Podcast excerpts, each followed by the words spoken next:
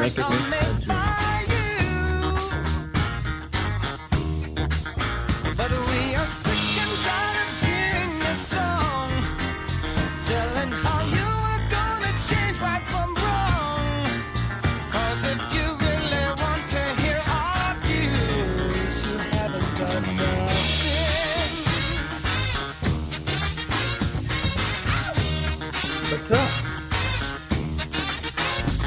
It's not too cool to be ridiculed, but you brought this up on yourself.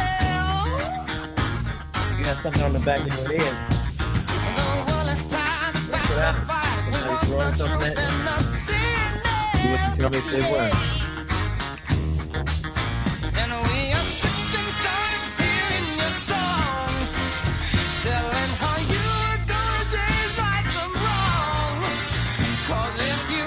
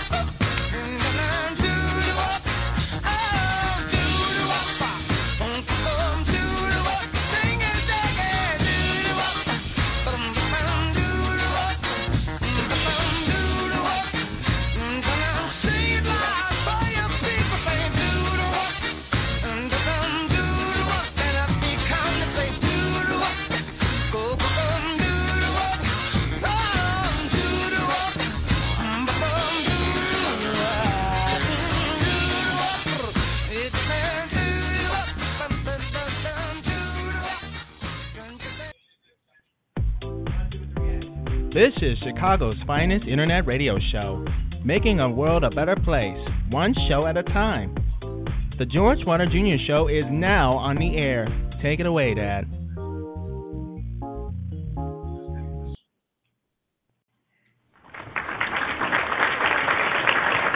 All right, thank you, as always.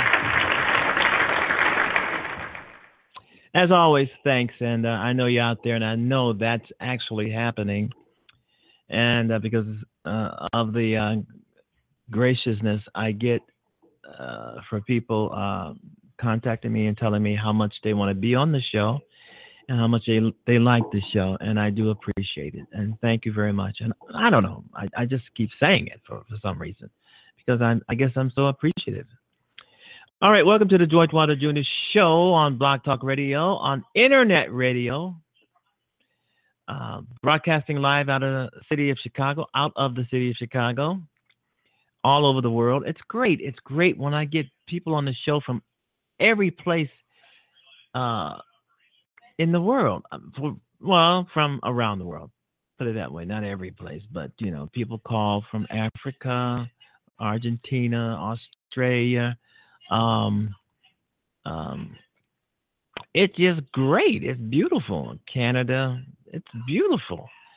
Um, and uh, I do appreciate that. I mean, um, and uh, I always try to, you know, try to make the next show better than the show before, but sometimes that's not always possible, you know, because sometimes, you know, uh, a great show to me may not be the, the same show that you may like.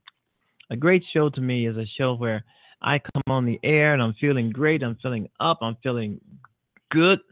My voice is fine and everything. And everything is just going so, so uh, well and positive, you know.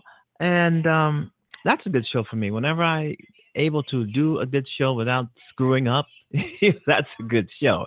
Uh, some of the shows people call in, say they like and enjoy, they may not be the shows that I like or enjoy, because I may have been, I may have had a cold that day. I may have had, something may have gotten me down or made me feel down or something, or, or less positive. And I go, I would go on the show and my, I would sound so exuberating that no one would ever know that there was something under underlying that was bothering me, or that was uh, something I'm thinking about. But that's what you do in this job. I mean, you, when you have a talk show, you have to go on. You gotta, you gotta put on your makeup. You gotta put on your best face, give your best voice, be as positive as you can, uh, uh, and and do the show, even though there's something uh, lurking in the background that's not so good that you actually worrying about. Then there's times when everything is so fine, nothing, nothing to worry about, nothing's, everything's going on. My voice is okay. Um, my guests showed up; they were great. A lot of times, the guests uh, that comes onto the show, uh, that are invited onto the show, they make my day. Also, I can have a down day, and I can, you know, and there's a guest, uh, they're waiting to get on the show, and we have a conversation, you know, and hey, I'm all right again, you know. So keep, uh, keep, keep calling and keep. Um, and I want to say, if you want to get on the show and talk about whatever you do, uh, it doesn't have to be a book. I mean, I do a lot of authors. I do authors because I'm an author. Um, musicians are always welcome. Uh, lawyers, politics, politicians. Yeah, yeah. Well, you know, hopefully, hopefully, good politicians, ones that will not lie too much. All right, welcome to the George Wilder Junior Show. Follow me on Facebook. Follow me all over the place. Instagram. I haven't been on Instagram. I haven't done anything with Instagram, but I do have an Instagram account, so you can probably probably find me there.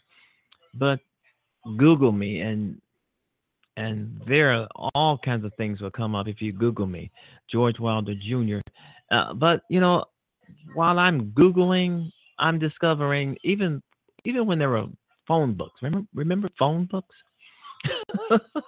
Those big, thick, uh, six-inch phone books with those thin little pages where, um, even when I uh, Google myself, I um, I'm surprised at some of the things I find, because you know, as I was mentioning the phone book, the reason why I mis- mentioned the phone book, there are a thousand George Wilders in the phone book. Believe me, there. I mean. There aren't too many George Wilder Juniors, but there are a lot of George Wilders. I was shocked. And then there's always that. There's always um, you might get the wrong George Wilder because there's so many out there. Uh, I mean, even I Googled myself one time and I said, "Whoa, that's not me." You know, one there was a George Wilder on my Google page. It wasn't me. And if you Google, this guy looks like he's served thirty years in prison. Uh, he looks mean and nasty and ornery. And he looks like a crook. He looks like a murderer. He looks like he's done something wrong. He looks, he's a convict. That's not me. I know intelligent people out there, smart people, level-headed, logical folks will determine if they, if you Google me and, and some guy pops up on the page looking like Dracula, that's not me. A, a criminal that's been, you know, served time in jail, but his name is George Wilder. I don't, I don't know if it's George Wilder Junior, but I do know that his name is George Wilder. So I, if you Google me and some some guy or some thug from, I've never been in prison in my life. I've, you know, I've never been actually in jail. I don't have a criminal record, you know. So, um, so if you Google my name and and some guy look who's looking like he killed his whole family, shot up shot up his whole family, that's not me. Okay, that's not me. Some criminal, I mean, carjacking thief or something, that's not me. But But there are a lot of George Wilders out there, and uh, it, it's easy for people to say, wow, I've, you know, I, George Wilder Junior, he's a crook. That's not me. And you have to understand that there's a thousand people out there, maybe a million, with the name George Wilder. I was shocked when I found out that there were so many George Wilders out there. Uh, no matter what name you have, you know, no matter what you call yourself, there's a thousand other people calling themselves the same thing. So you have to di distinguish, your, distinguish yourself away from those guys. That's why, that's why we have Social Security numbers, because they, if your name is the same as a thousand other people, you, you can bet that your Social Security number is, is going to be different from theirs if they should have one. So I just want to say that because that's crucial. I mean, you don't want nobody going to your, you don't want nobody Googling you and your name is Sarah Brown, and all of a sudden they Google you and another Sarah Brown uh, pops up on your page, and that you know is not you. You're not a prostitute. You haven't been uh, in jail fifty times. But I think some people, some people will do that to your Google page or any page to try to destroy you, to make you look Uh, bad online, to try to shut you up or something like that, or try to, you know, tell a bunch of lies.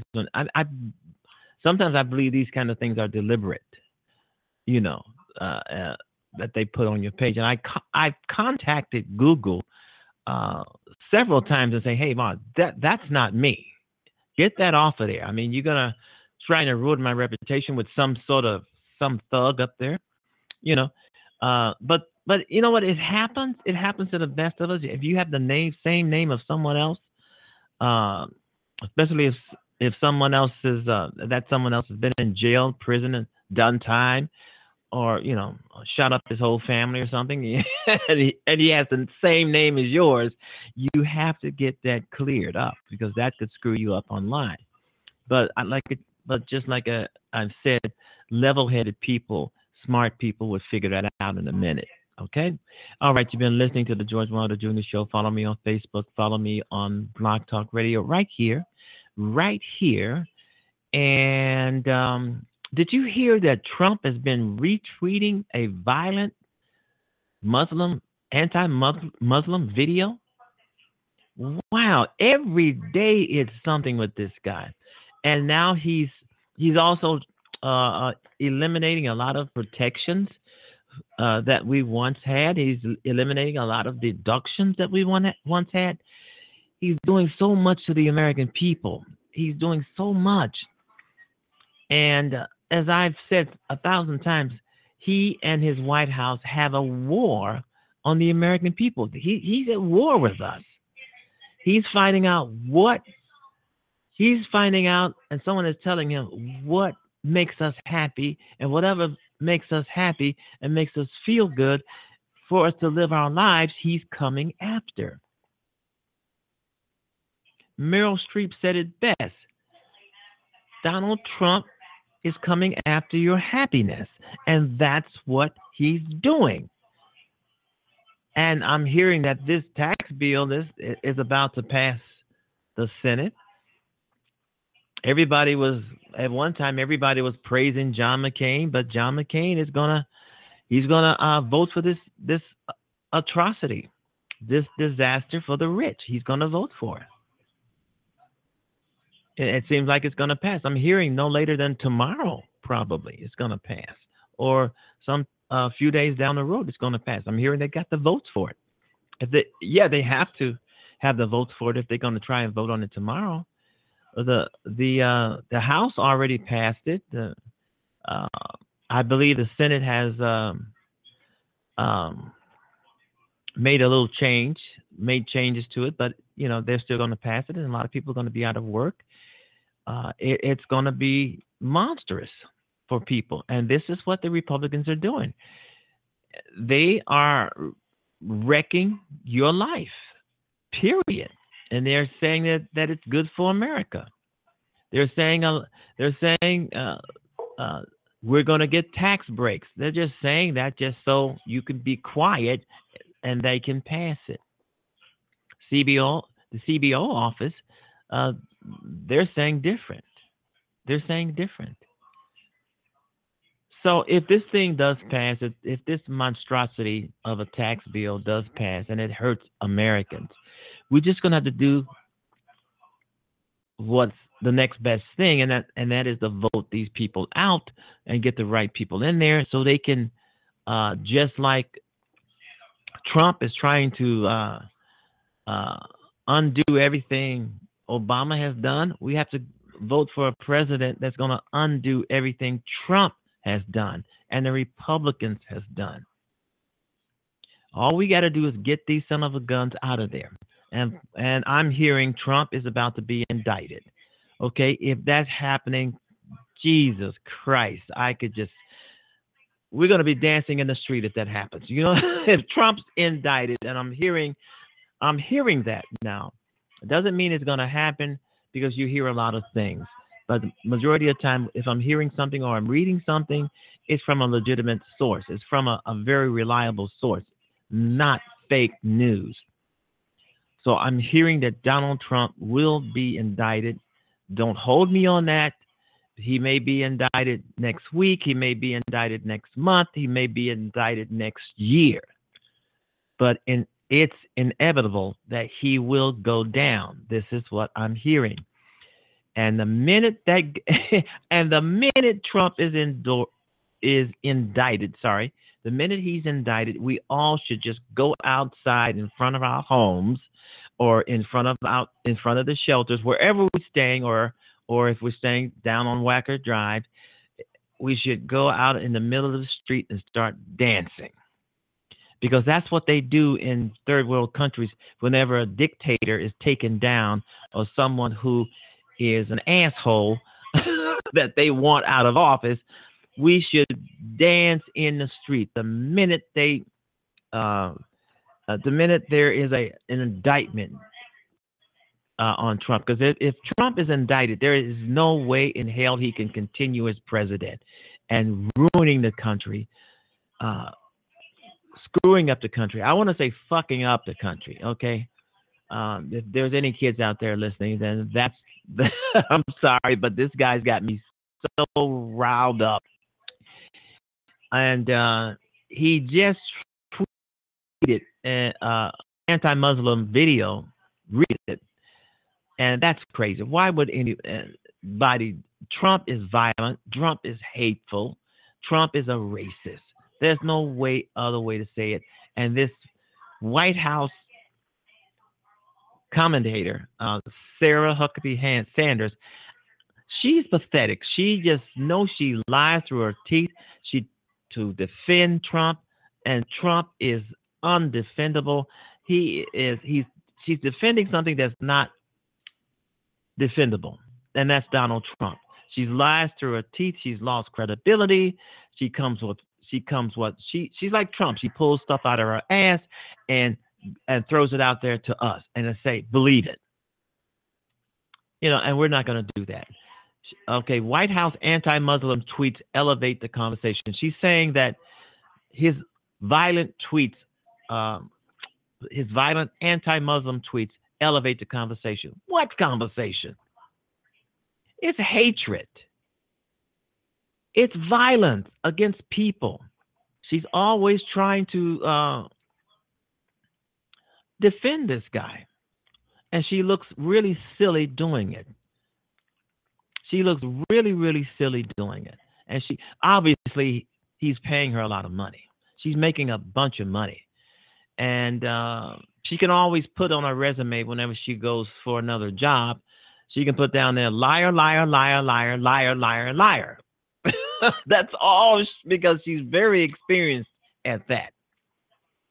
She's a very experienced and a very, not a very good liar, because most of us can see through that. Because we look at Trump, we listen, we look at Trump, we listen to Trump, we look at her, we listen to her, and we know it's B S. We know it's B S. In, anyway, um, as I was saying, we got to vote this guy out. You know, he may be on his way out, but uh, uh, a lot of the Republicans, a lot of uh, people are saying, hold your horses. We don't want to impeach Trump yet. because there's an investigation still going on, and we want to wait until Mueller gets done with his investigation. Mueller, Mueller might not be done with his investigation until this time, twenty eighteen. And Trump has, I mean, by that time, he's going to be totally have destroyed America with just executive orders. You know, the, um,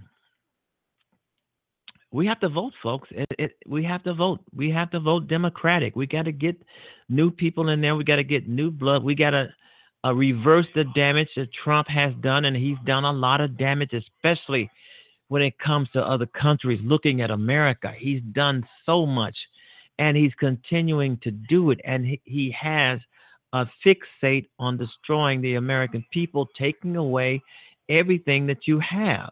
I don't care who you are. If you have a job, he's coming after it. He's coming after your paycheck. He's coming after your health benefits. He's coming after your taxes. That's all he does. He sits around with his minions, and they figure out how to fuck the American people.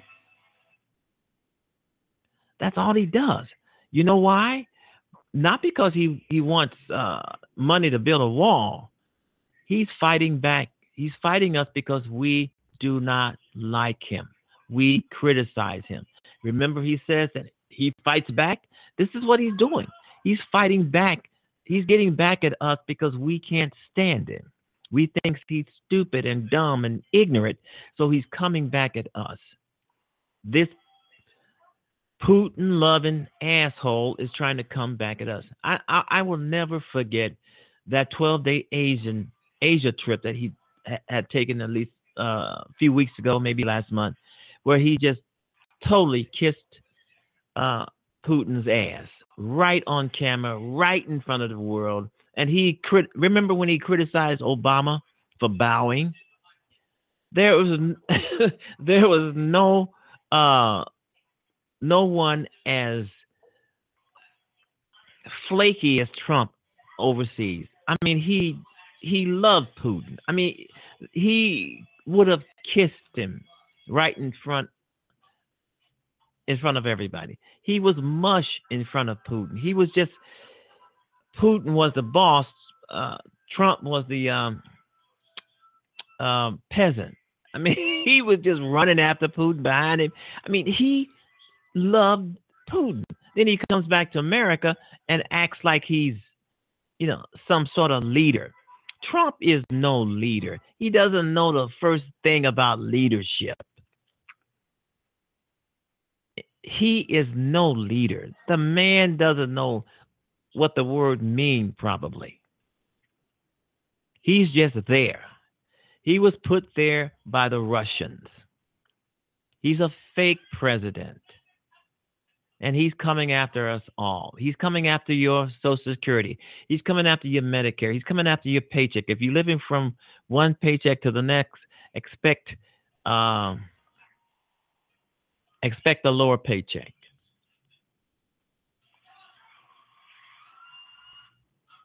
He's coming after Americans. But let me say this again. There's an election coming up. We have to get these Republicans out. Get them all the hell out of these offices. They're bad for America. They're bad for you and me. They're bad for the world. They're awful. I know there's some Republicans out there who have given up, who had wished they had not voted for Trump, but it's too late now. So uh, we'll, we'll just have to gear up for the next elections. We have to put all Democrats in the office. If we can, make every state blue. Throw these jackasses out on their asses. Trump may be gone before November sixth, twenty eighteen. Let's hope he is. Then we'll have Pence. If you have, have you noticed, um, we're paying attention to everything that Donald Trump is is doing. Where the hell is Mike Pence, the vice president of the United States? We barely hear anything from him. We barely um, see him. I got a feeling he's lying low because he doesn't want to answer a lot of questions about his ignorant boss. then again, he may be lying low because he knows that Trump is about to be impeached and he will be instilled, installed, sorry, as president of the United States. Then again, he may be lying low because his ass may be led out of the White House in handcuffs. Because uh, during this investi- during this Russia investigation, his hands are not clean either. So anyway, but he's lying low. You don't, you don't, you don't hear much about Mike Pence, the vice president of the United States. Maybe Donald Trump is telling him to lay low because Donald Trump wants all the attention. He wants all the um, admiration. He wants his face on T V, and he doesn't want Mike Pence beside him stealing all the glory. That could be one scenario, because Trump, I mean, Trump, you can just feel, you can just see Trump, imagine Trump when he gets in front of a mirror, how he kisses himself. He should spit on himself. All right, you've been listening to the George Wilder Junior Show. It's six twenty-six Chicago time, straight up P M. My guest is, my guest is relationship expert Jürgen Schmeichel, if I'm pronouncing his or her last name correctly. Uh, and as always, commentary on the George Wilder Junior Show, still trying to make the world a better place, one show at a time. Uh, and that's the truth. Still trying to make the world a better place, one show at a time. And um, we can do it. We can make the world a better place, but we, we have got to get these clowns, these fools, these idiots who do not listen to us. We have to get them out of office. Now, I know that this tax bill, I know millions and millions and millions and millions of Americans have been calling their senator, has been have been calling their representatives, the Republicans. I know this. People are. You're calling, or you know someone who's calling, or you've been telling people uh, to call, and you've been giving out that phone number. You've been on Facebook, you've been on LinkedIn, you've been on Google, and telling people uh, to call their representatives uh, to not to pass this bill and not to mess. Yeah, they're trying to mess with the internet. And I know you've been calling and telling. However, these assholes are not listening. They're not listening, and they don't care. This is why. The, this is why they use Donald Trump as a distractor. They use Donald Trump as a distractor. And it's working because Donald Trump is the greatest distractor in the world. I mean, he does something, says something, everybody's on it. And we're forgetting about the legislature, and we're forgetting about Congress, who are crafting bills under our noses uh, that we're we're not paying attention to because we're paying attention to what Donald Trump is saying instead of, you know, paying attention to what Uh, uh, um, the uh, Congress is doing, because they're trying to screw us while Trump is ha- having us, making us look the other way. And we have to stop that. All right. Hate has no home here. You've been listening to the George Wilder Junior Show. We will be, we will do this, and we will be right back with, let me see. We're going to do this. Where is it? Have you found it? We must find it. Let's see. All right, we'll be right back in about a minute or so.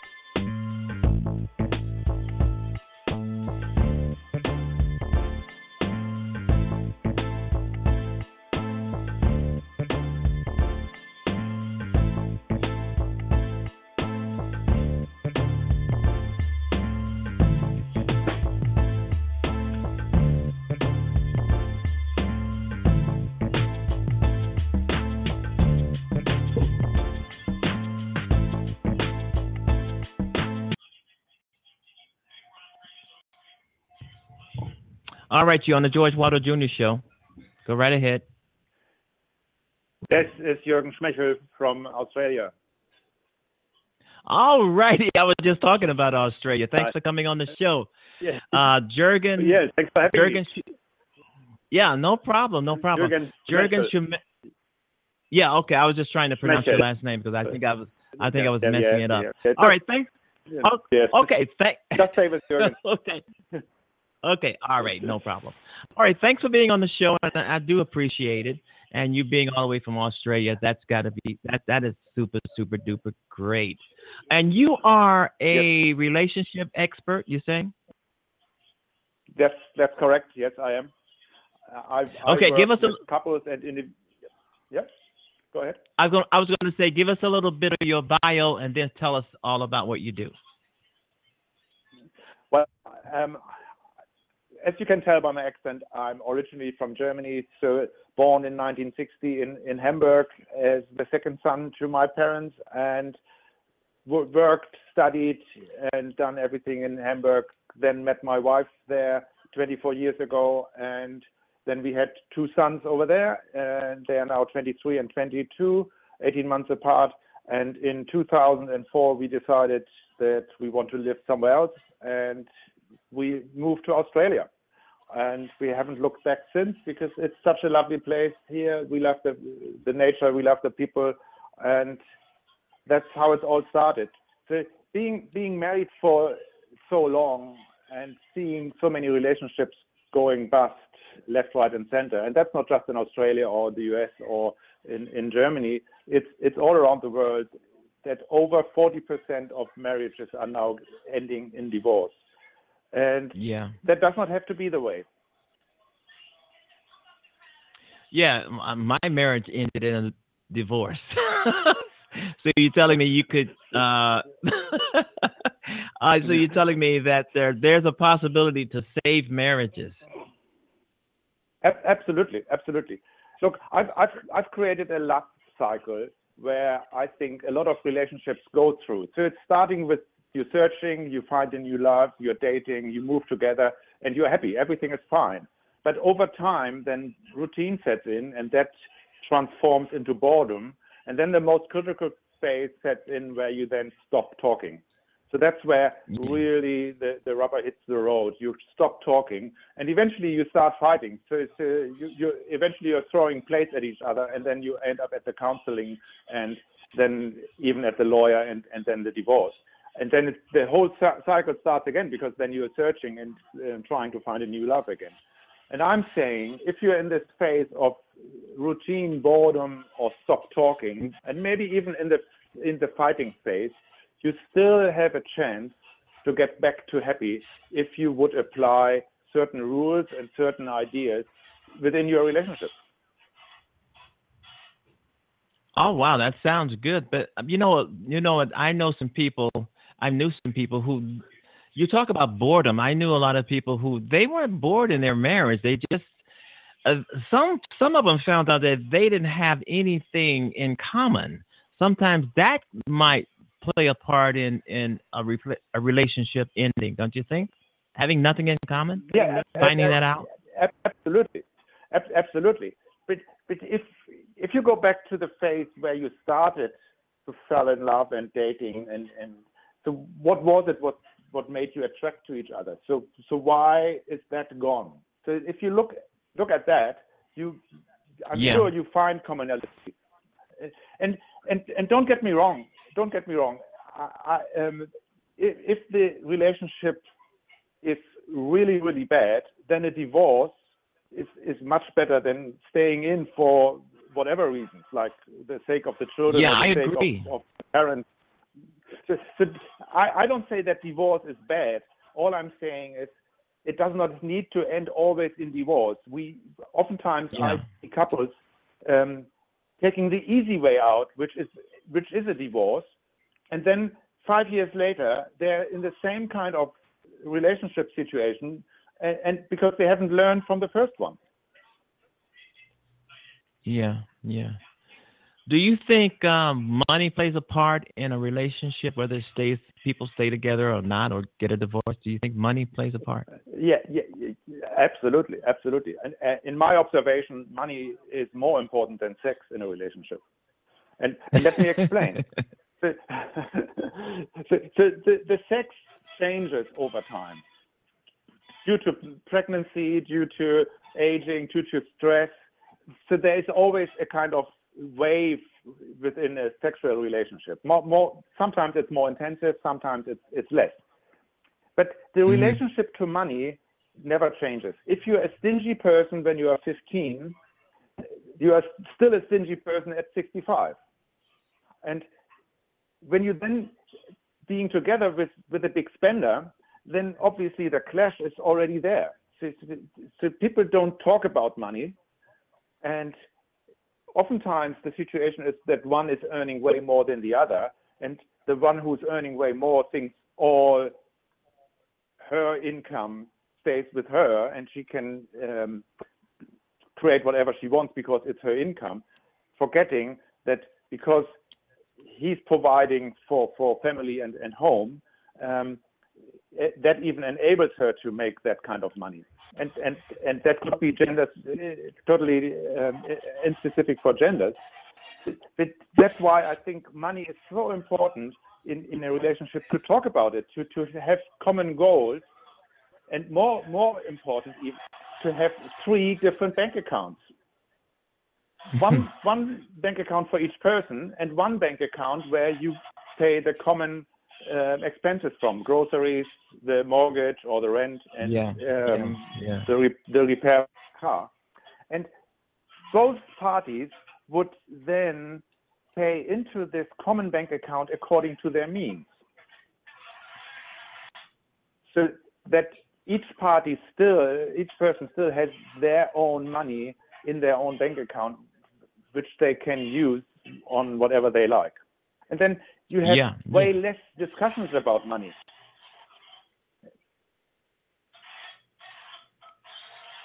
Yeah, yeah.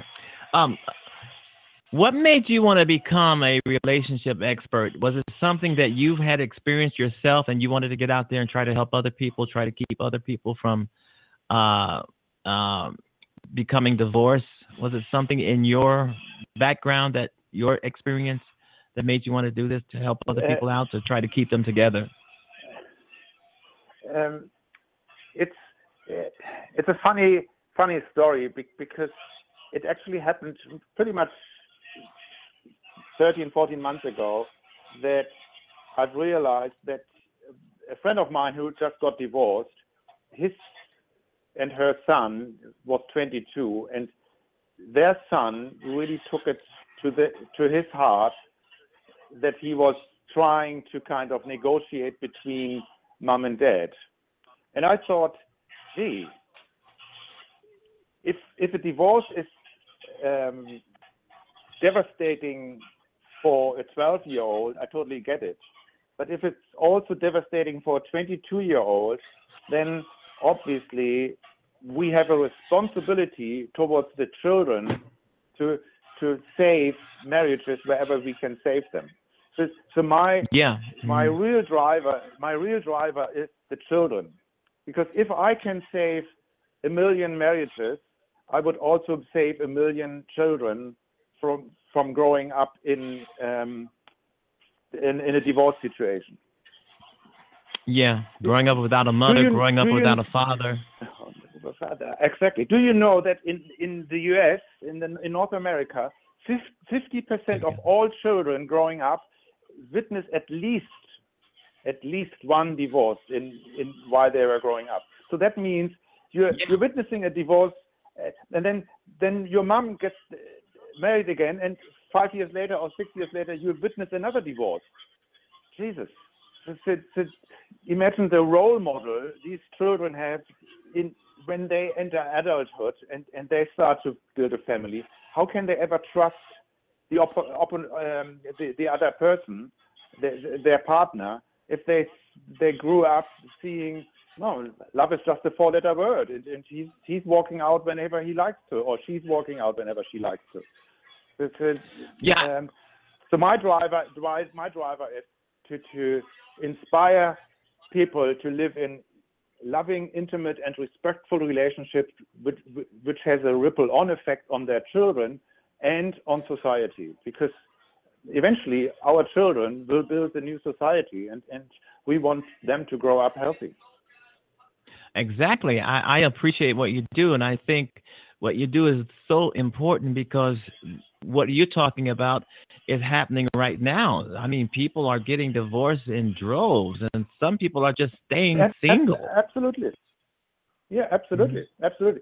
There's, there's, there's, as I said, we came, we came to Australia thirteen years ago, so you can imagine mm-hmm. that the number of friends here are way less than I have maybe back in Germany. But out of these friends here in, in, in Australia, in the last five years, five of these friends got divorced. So, so I'm and I'm looking, thinking, gee, what's going on? So one of these friends were divorced, uh, was divorced after one year. So, so, so they didn't stay together for one year.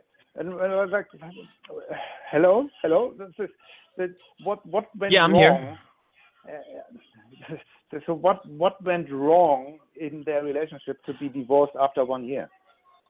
Yeah. Uh, Do you think I have a question? Do you think the reason yes. why people uh, get married and then six or seven months later uh, they're divorced, divorced, do you think they actually really know what they were getting into or what they were doing? Or was it just something they were doing because their friends no. did it or something? Yes, I, I think all, all, all of the above. So they, they A, don't know what they're doing, and B, they, they, they, they see the peer pressure.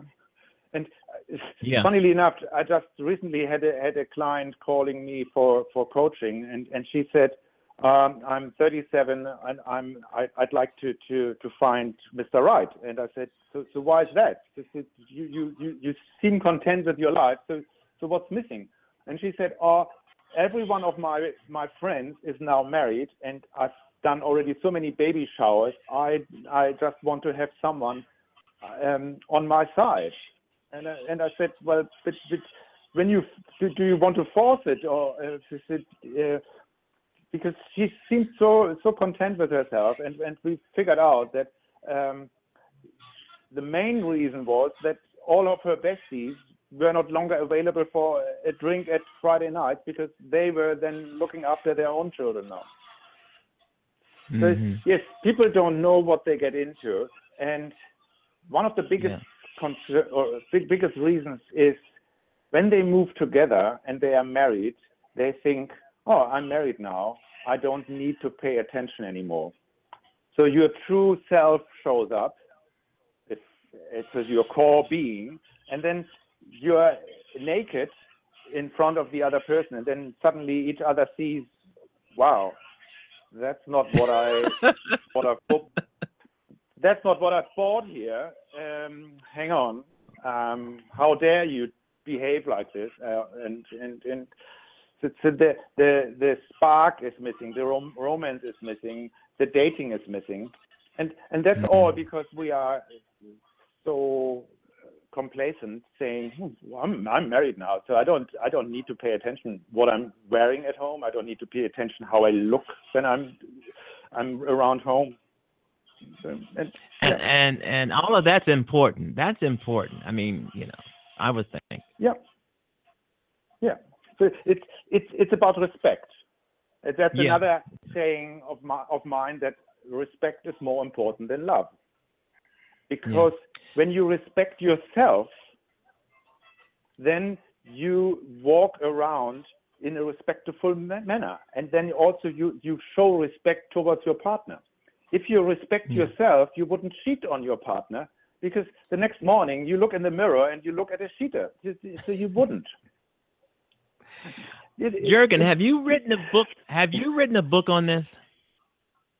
Um, I'm I'm about well, it's halfway there, and uh, well, okay. You, you, my my my English needs to be edited quite a lot because um, I'm I'm I'm writing as I'm speaking, so, so you can imagine that there's a lot of things needs to be corrected. So it it is. I understand you perfectly. Say, Thank you, George. so, so I, I think it's another three months before it's published, but but it's it's, okay. it's in the making. It's absolutely in the making. Yeah. Do you have the title for it? Why money is more you... important than sex. Oh, okay. All right. Okay. All right. It, okay. It, uh, it needs to be a little bit provocative. Okay.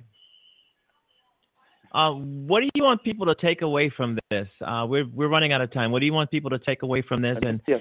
how can people get in touch with you to find out more? Because because you're saying there's a lot of people out here who are who want to save their marriage, and you and you may have yes. have that antidote for them to try to save their marriages. Because as I've just said, divorces are are are at an all-time high. You got some people afraid of divorce, don't wanting a divorce, so they stay single, and then suddenly they're yeah. they're they get so lonely they they go out and just pick up anybody and marry anybody.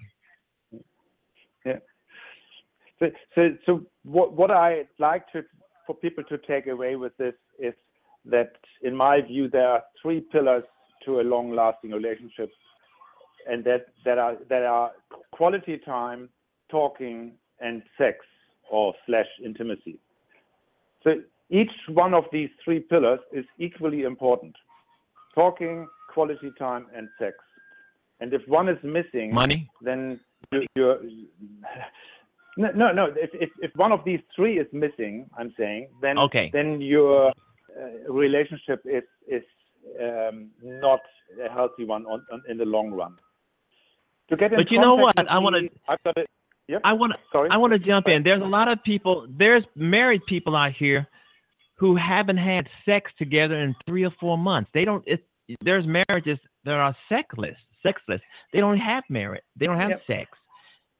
So you're saying that uh, this, this, sexless marriage is probably going to end in divorce. Yes. Yes. Don't get me wrong. In, it, There are people who can't have sex because of um, physical reasons, and in yeah. intimacy. That's why I'm saying slash intimacy. So intimacy is as as equally important. So, you, mm-hmm. so if you don't have sex for three or four months, but you are intimate and cuddling and and and having a deep respect for each other, then then I don't see any problem there.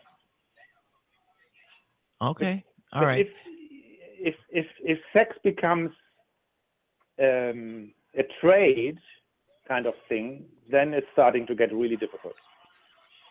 Yeah. If you know what I okay, mean. Okay, tell us where we can, uh, yeah, I know what you mean. Tell us where we can contact you, and I'm, a lot of people listening to the show, they want to probably contact you uh, yeah. to try to save their marriages. Yeah. yeah. so, so the, there's a website called inspiring dash relationships dot com. That's where they can find out more about me. Uh, on there, there is an offer for two free coaching sessions with me. Uh, so if they want to engage in coaching with me, there, there's an offer of two free coaching sessions, which kind of sets the initial tone for working together. I repeat, w w w dot inspiring dash relationships dot com is my website. You can also find me on Facebook under Inspiring Relationships A U, but yeah. All right. Or also Thank Google you. my name. Okay, I, I was just talking about Googling my name. I, I'm, so many people have my name. It's it's pathetic. uh, relationship expert, relationship expert Jürgen Schmeichel on the George Wilder Junior Show. Thanks for doing the show. You were great. Bye bye. Thanks. Thanks for having me, George. All the best. No problem. Bye. Bye-bye. You too. Bye. All right. Uh, relationship expert Jason Jürgen. I'm sorry. I I'm, I said Jason. I'm saying Jürgen Schmeichel on the George Wilder Junior Show. And um, let's do this.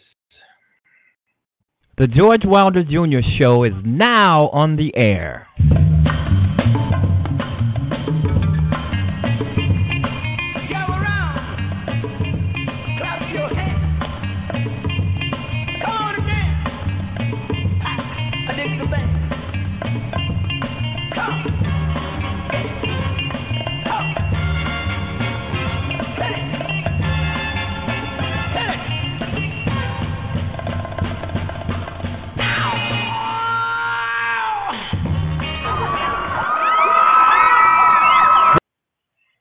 bring in my first guests, C N N political commentators Van Jones and Mike Shields, also Republican strategist Rick Wilson.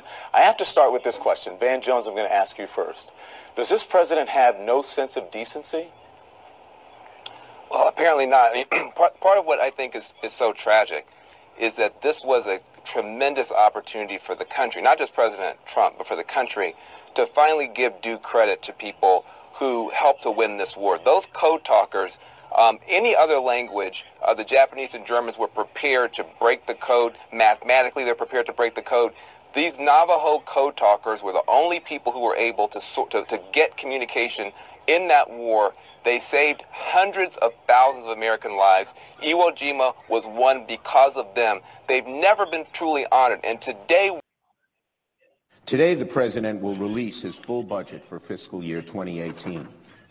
From all indications, the Trump budget will seek deep cuts to programs that help the middle class and working America while providing more handouts for the rich. It will cut to the bone programs that help the elderly, the poor, while adding money for an unnecessary, ineffective border wall that continues to have bipartisan opposition. And to make all of the math work, the Trump budget makes entirely unfounded assumptions about economic growth. In short, the Trump budget takes a sledgehammer to the middle class and the working poor, lavishes tax breaks on the wealthy, and imagines all of the deficit problems away with fantasy math. The Trump budget exists somewhere over the rainbow, where the dreams of Mick Mulvaney, Paul Ryan, and the Koch brothers really do come true. Of course, these dreams are a nightmare for the average working American.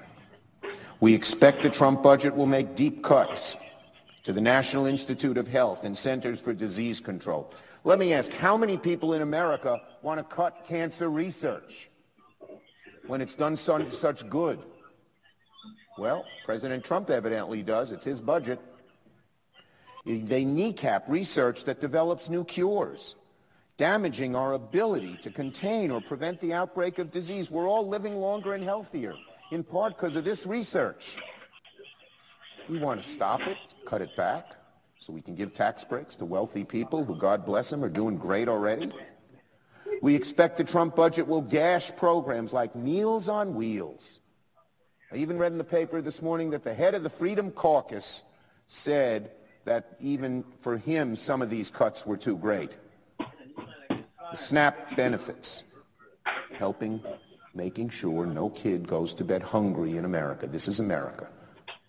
We've always done this. And the Children's Health Insurance Program, cruelly ripping away the lifelines from Americans who need the most, the children, the working poor, the elderly. We expect the Trump budget will cut transportation funding, education funding, and programs that help students repay their student loan debt. One of the great problems in America, the debt on the backs, the burden of average kids getting out of college, middle-class kids. We're going to make it harder? What is going on here? What is going on in the White House with this kind of budget? Our college kids, when they get out, they need to be able to live real good lives and not have this burden of debt on their shoulders, which they're struggling under now, and we're going to make it worse. We also, it's amazing, but true, the Trump budget will break President Trump's promise to protect Social Security and Medicaid from cuts, both of them. He promised over and over again he wouldn't cut Social Security, Medicare, Medicaid. Medicare is not cut here, but Medicaid is, and Social Security is. On Social Security, the budget will cut Social Security disability benefits to many Americans who have earned them and paid for those benefits. And you can say, well, doesn't cut old age benefits for the elderly.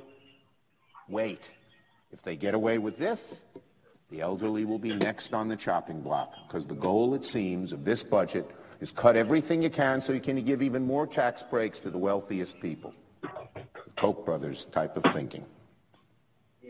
It will also seek hundreds of billions of dollars, additional cuts in Medicaid. The budget cuts Medicaid on top of the cuts that were made in the House bill of Trump Care. And what'll that do? Medicaid has become a middle-class program. sixty percent of the people in nursing homes, Medicaid funds it. What are we going to tell a couple with three kids? Say they're forty or forty-five.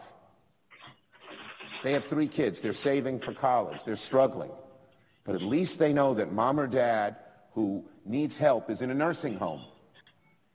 This budget passes, that family is going to have a terrible choice. Take hundreds of dollars a month out of their own budget and give it to pay for the nursing home, or find a place for mom and dad to live, maybe at home, but maybe there's no room in the house. Awful. That's what they're doing. And who else will it hurt? Opioid addiction. Much of our pro, pro, much of our progress that we're trying to make on opioid addiction comes through Medicaid, because they give treatment. We need both law enforcement. I'm a tough law enforcement guy, you know that. But we also need treatment. I've had fathers cry in my arms because their son, their sons, in this case it was both sons, were waiting online for treatment and died of an overdose. What a burden a parent has to live with. We should cut that, and cut it to give more tax breaks to the rich. It's in America turned upside down, this budget.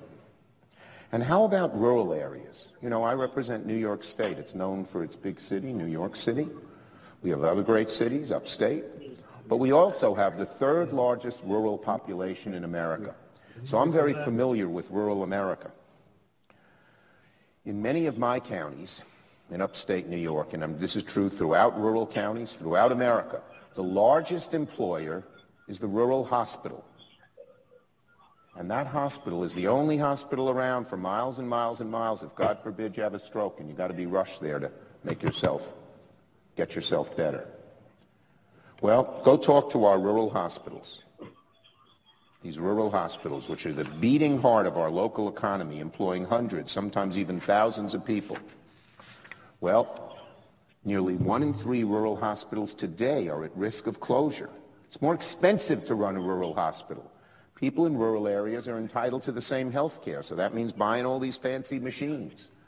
In an urban area, those machines can run twenty-four seven and get the reimbursement back, but in a rural area, they can't. There's not that many people. But they get some help.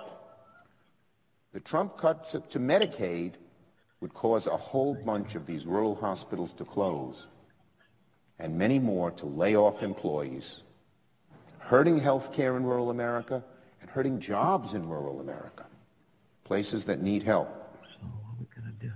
The Trump budget, on top of Trump Care, seek, which seeks more than eight hundred billion dollars in cuts to Medicaid, would decimate health care options for rural Americans and pull the plug on many of these rural hospitals. And some of my colleagues will be talking more about that this, this morning.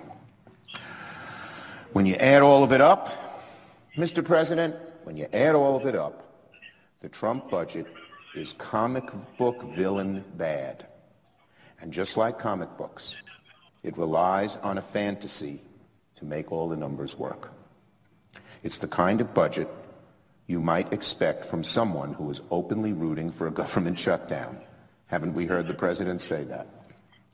It's the latest example of the president breaking his promises to working Americans. This budget breaks promise after promise after promise that the president made to the what he called the forgotten America, the working men and women of America. And he said he'd help them, and this budget goes directly against them. In his speech to Congress, for instance, earlier this year, the president called education, quote, the civil rights issue of our time, but his budget guts vital school programs. Our future, our kids. He said, quote, cures to illness have always been plagued, have always, sorry, he said, quote, this is the president's quote, cures to illnesses that have always plagued us are not too much, are not too much to hope, quote. But his budget slashes funding for N I H and C D C where they do this research. And he said, quote, save Medicare, Medicaid, and Social Security without cuts, have to do it, unquote. But his budget would cut Social Security, disability insurance, and end Medicaid as we know it. The Trump budget is one giant, brazen, broken promise to the working men and women of America. It completely abandons them. Fundamentally, this is a deeply unserious proposal that should roundly be rejected by both parties here in Congress. I'm optimistic that that's what will happen. We should follow the same blueprint we did in the twenty seventeen budget. Both Democrats and Republicans, House and Senate, in a bipartisan way, everyone compromises. We should get together, negotiate a serious proposal that maintains our commitments to the middle class and actually sets our economy up to grow.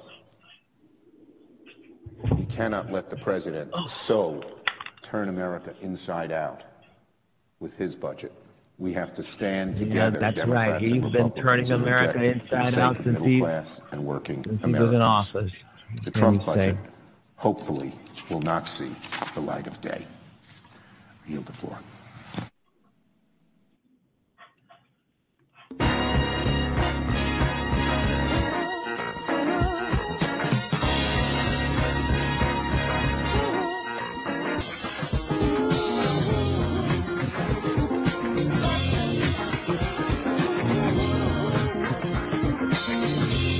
All right, welcome to the George Wilder Junior Show on Blog Talk Radio out of the city of Chicago, the state of Illinois. Folks, we are in some trying times. We are in some dark times. We must fight for an America without hate. We must fight for an America without bigotry. We must fight for an America without racism. We must fight for our rights. We must fight to continue to be Americans. Some of those rights are being threatened, taken away. But we have to get out here and fight the good fight. You know, and it has to be done, folks. It has to be in a non-violent way. We know how to do things non-violently. So let's go out and make our voices heard, fighting non-violently.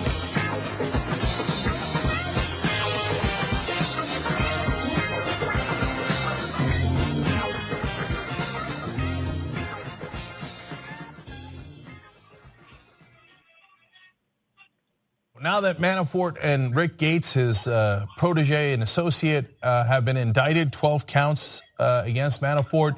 And now that uh, we know George Papadopoulos, a, a campaign uh, official for Donald Trump, has already turned evidence against them.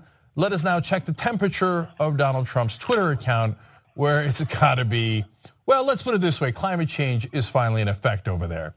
Uh, so before the Papadopoulos news, here's Trump raging over the weekend, knowing that an indictment is coming, and at the time it was under seal. He said, never seen uh, such Republican anger and unity as I have concerning the lack of investigation on Clinton-made fake dossier. Now twelve million dollars. Okay, I'll get to why they, he keeps bringing up Hillary Clinton in a second. Uh, they, then he goes on to say, the uranium to Russia deal, the thirty-three thousand plus deleted emails, the Comey fix, and so much more. Instead, they look at phony Trump-Russia collusion, he puts in air quotes, which doesn't exist. The Dems are using this terrible and bad for our country witch hunt for evil politics. But the Republicans are now fighting back like never before. There's so much guilt by Democrats slash Clinton. And now the facts are pouring out. And then big, bold capital letters, do something. It's one of my favorite cries for help I've ever heard on Twitter. Donald Trump screaming in agony, do something. Okay, so why is he screaming about Hillary Clinton when the Russian investigation has nothing to do with Hillary Clinton?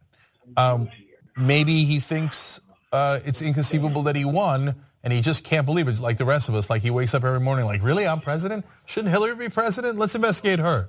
Okay, uh, not likely. The real answers are, uh, number one, of course he wants to distract you. That's obvious, right? Uh, squirrel, okay. But the more important part of the answer is, they are later going to make the claim, and in fact, today it has begun. Well, Robert Mueller was the head of the F B I during the Obama administration when the Uranium One deal was done. So I, I don't know, maybe Mueller's, maybe Mueller's biased. I mean, I, I'm not getting rid of him because he's doing the investigation against me. No, we had to get rid of him because he didn't do the investigation about Hillary Clinton years and years and years ago. That is why all of a sudden I'm outraged that he didn't do that investigation. No, they are setting it up as an excuse to fire Robert Mueller. If he is fired, Trump should be impeached immediately. Look, if you'd like to start an investigation on something that went wrong six years ago, that's an interesting conversation to have, and one we should have as alongside this one. And I think the Uranium One deal, I'm not with uh, other progressives in the media. I think the Uranium One deal was problematic, but Hillary Clinton is not president. She didn't win. She's incredibly irrelevant. Uh, I don't even know if the statute of limitations ran on it. If you want to go back and investigate that, whatever. But that has nothing to do with Robert Mueller's current investigation of Donald Trump, which is of course the reason why Donald Trump is in an absolute panic. So. He uh, now this he had said back in June, uh, so he began this theme as the investigation was picking up steam. I don't know if uh, he knew that Papadopoulos was going to turn evidence at that point, but he said, "You are witnessing the single greatest witch hunt in American political history, led by some very bad and conflicted people." Hashtag MAGA. So even back then he was like, uh, Mueller, I don't conflict of interest. I mean, well, he didn't do the thing against Hillary, so. That's why when he finds out evidence, hardcore evidence, that people on my campaign he, uh, did tax evasion, money laundering, had clear ties to the Ru- Russians, and wanted me to meet with the Russians. That's some of the things we learned out from the Papadopoulos case. Uh, yeah, yeah, no, no, don't worry about any of that. Mueller, conflict of interest. I gotta get rid of him. He's got the evidence. I gotta get rid of him. His panic gives you a sense of how connected Trump was to all this. Because the Manafort evidence, so far the, the things that have been presented in public are largely against Manafort and Rick Gates and their ties to Russian oligarchs. It is, as I stated earlier in the show, it is possible that Trump was not, did not know anything about that. And he could just say, hey, listen, man, these guys were apparently trying to pay back a nineteen million dollars thing they had with the oligarchs. It has nothing to do with me, and, and I'm outraged by it. I can't believe that they potentially put my campaign in trouble. He's not saying that. Instead, he's saying, I gotta get rid of Mueller. I gotta get rid of him. Do your Uranium One, Benghazi dossier. I, I don't know. I'm I, I panic. If you didn't do it, why are you in such a cold sweated panic over it? So now he finds out about Papadopoulos and, and all the things that happened this morning, and he gets even more crazed. He says, all this Russia talk, right, when the Republicans are making their big push for historic tax cuts and reform, is this coincidental? Not. You're, you're a child. He's the president. Can you believe he's the president? And he's saying things like, not. And it's not how it works anyway. You're not supposed to ask the question and then scream not. You're supposed to say, coincidental? Not. I have to teach him these things. Okay, anyway, what a child, what an unbelievable petulant child, and also guilty. All right, and, and by the way, the other reason for that tweet is, hey, rich people, all my donors and all the people in charge and in powerful, remember I'm gonna give you tax cuts, I'm trying to give you tax cuts. Don't, don't throw me away yet. Okay, and he goes on to say, sorry, but this is years ago, before Paul Manafort was part of the Trump campaign. Why aren't crooked Hillary and the Dems the focus? I'm going to say for the billionth time now, because Hillary Clinton is not president. She doesn't have any power. She's wandering around, around in the woods. Your attempt at distraction has no subtlety. So it looks absurd. You're too, frankly, unintelligent to realize that, but you think just screaming squirrel louder will do the trick. No, it makes everyone realize that you're screaming squirrel and that you want them to be distracted from the thing that we're supposed to be looking at. You're making it more obvious, which is usual for Donald Trump because he's not that bright. And his last tweet is a great example of that. And it goes with dot, dot, dot. Also, there's no collusion. He capitalizes, there's no collusion. If you weren't sure Donald Trump was involved before, after the tweets, you become more sure. Counterproductive as usual. Really, Trump supporters, You think he's screaming from the rooftops about Hillary, stop the dossier, no collusion, because he's not at all worried? Perhaps he knows something that you Trump supporters don't, which is that he did it. If you like the Young Turks, you'll love Young Turks membership. T Y T. The George Wilder Junior Show is now on the air. It is all about making the world a better place. Join me.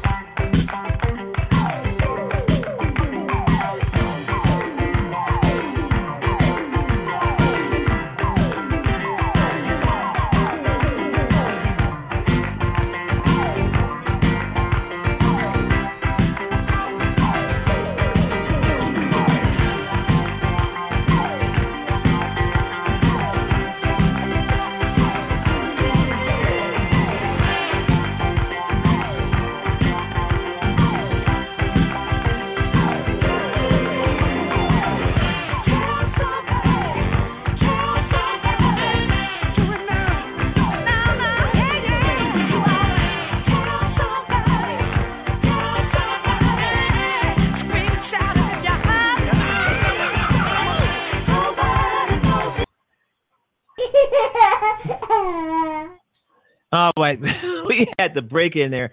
Uh, I wanted to say this before uh, we were off the air. I wanted to mention the that the you probably heard about this. Uh, uh, most of us have, if not the majority of us have. Uh, actor Jim Nabors is dead at eighty-seven years old. eighty-seven, Jim Nabors. Um, he's the actor that was best known for playing Gomer Pyle on the Andy Griffith Show. Yeah, uh, and uh, Gomer Pyle, U S M C, United States Marine Corps. He, yeah, Gomer Pyle, uh, Jim Nabors.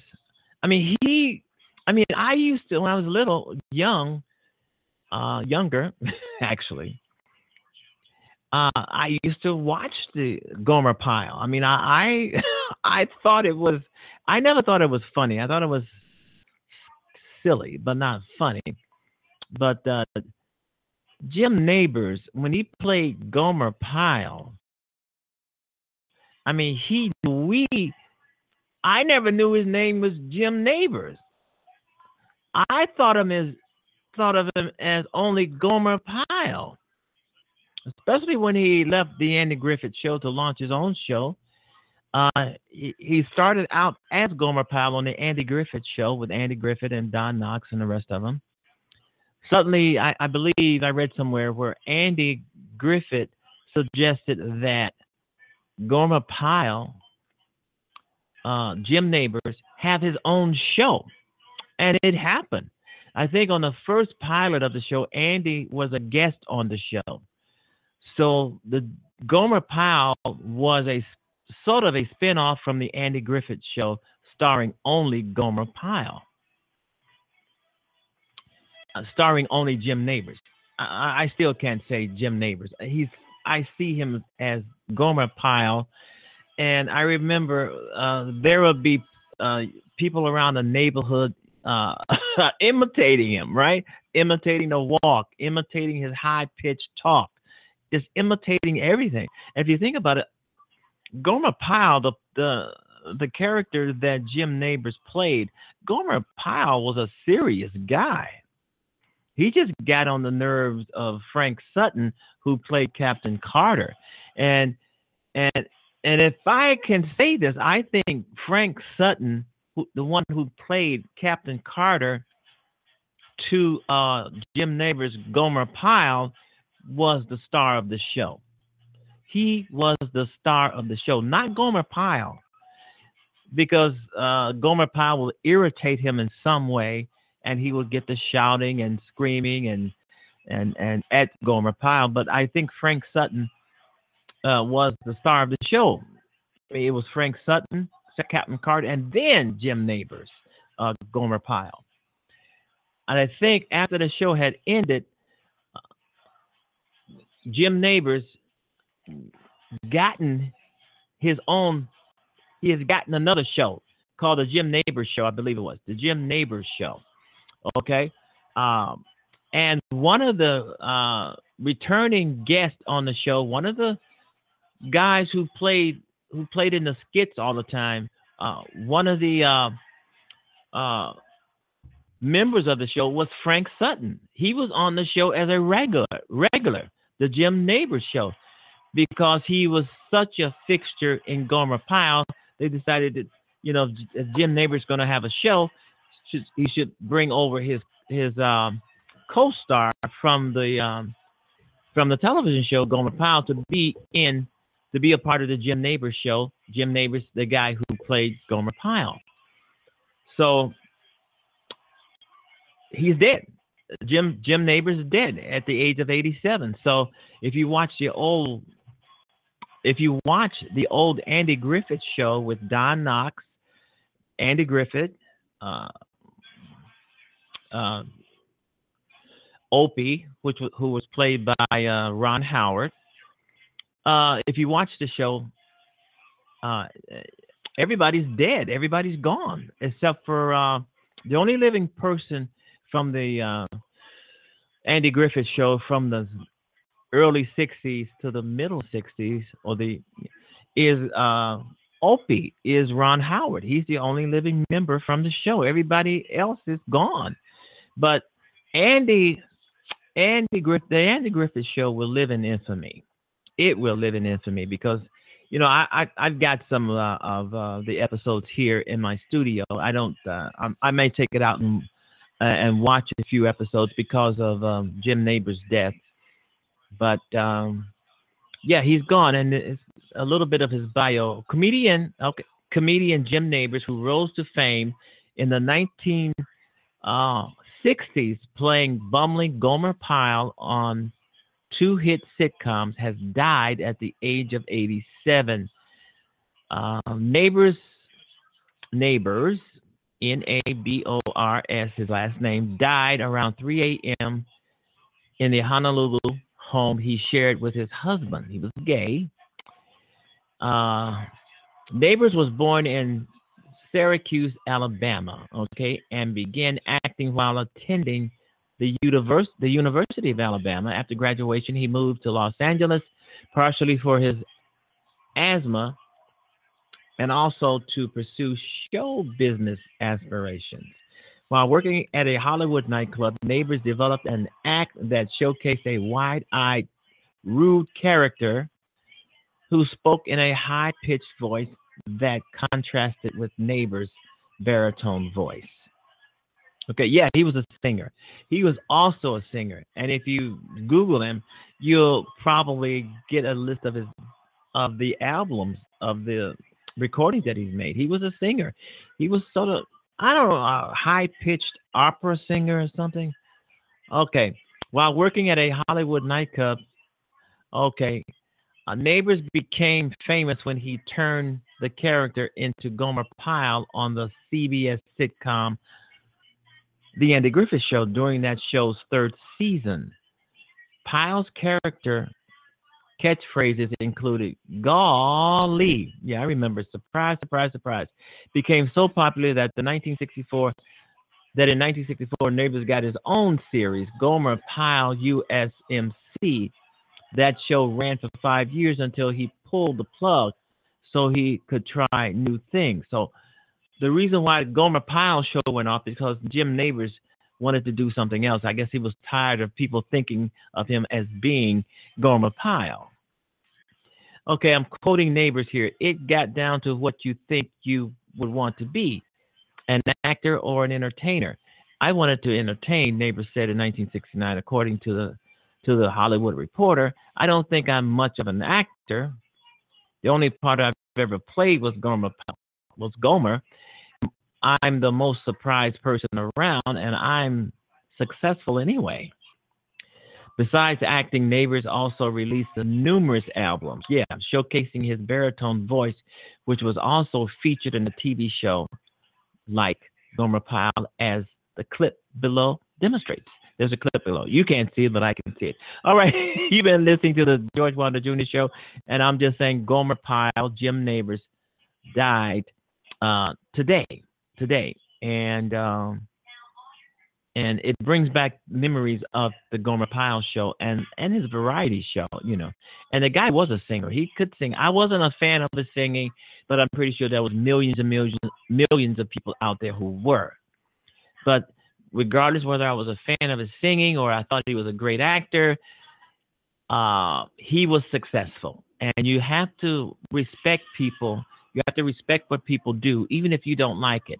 Even if you think what they're doing is crazy, if you think what they're doing, you're not a fan of it, but you have to expect, respect them and respect their talent. I, I always say that. All right, you've been listening to the George Wilder Junior Show talking about Jim Nabors. I want to thank my guest, Jürgen Schmeichel, on the George Wilder Junior Show. He calls himself a relation expert, and he left all of his good re- good information on this show, so you can always pod this show, podcast this show for later, uh, uh, and down, download it, and you know, save your marriage, right, or, or or your relationship. He's a relationship expert. Uh, yeah. All right, you've been listening to the George Wilder Junior Show. It is seven twenty-three p.m. Chicago time. Um, it's dark. It's beautiful. It's wonderful, and I hope you are are uh, okay. There's no reason to be down and depressed. We're going to be off for the weekend. I hope you guys have a great weekend. Uh, I got to do some writing. There's some things I uh, run a few errands. We're going to be out and about everywhere, everywhere. You know, we'll be back here on Monday. And it's been great. It's been beautiful. It's been wonderful. And I want to thank everybody for all your kind words. And I want to thank all my guests. Yeah, we got a, we got a bit. We got a not uh, book. Yeah, we got a B O O K. Yeah, for December. December. Wow. twenty seventeen is out of here. Wow. It is gone, folks. It is gone. A lot of people are going to be making those New Year's New Year's res- resolutions and promising to do this and do that for twenty eighteen, twenty nineteen, who knows. And um, a lot of them are going to fail. Like myself, for instance. I say a lot of things just like other people. I'm going to get rich. I'm going to lose weight. And uh, some of those things, they don't happen. But that doesn't mean you have to give it up, right? You have to give up on those things. You know, keep trying, keep trying. Because we live in a fickle world today. It's really fickle. And I want to say one more time, uh, um, regurgitating back to politics, vote, folks. Vote. Get out there and vote. Do your duty. We have to change this country. It's messed up. It's some of it, some parts of it is being destroyed. I mean, uh, there is a war, war going on on the American people there by this White House, and we have to do something. We can't sit back and let and do nothing. They're not listening to us. They're not paying us any attention. They're doing what they want to do. Whatever the things that they're doing, they're doing for their donors. They're not doing it for us. They're doing it for the people who are lining their pockets. We have to get out here and throw their asses out.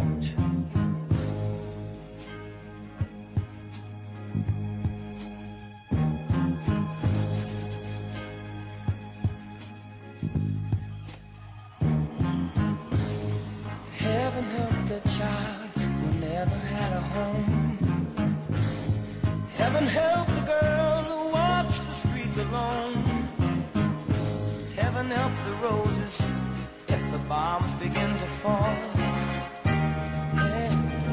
Help us all.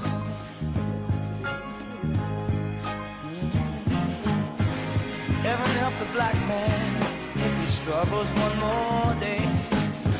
Heaven help the white man if he turns back away. Heaven help the man who kicks the man who has a cross.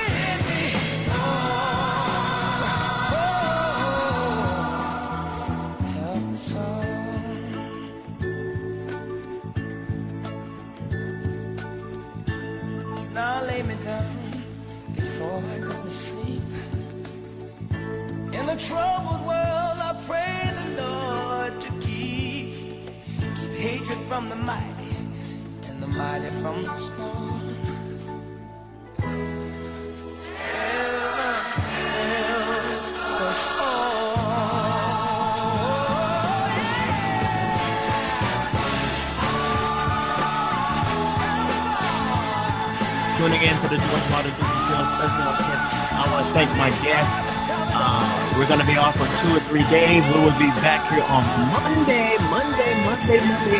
Bye-bye, everybody. Take care. Nice weekend.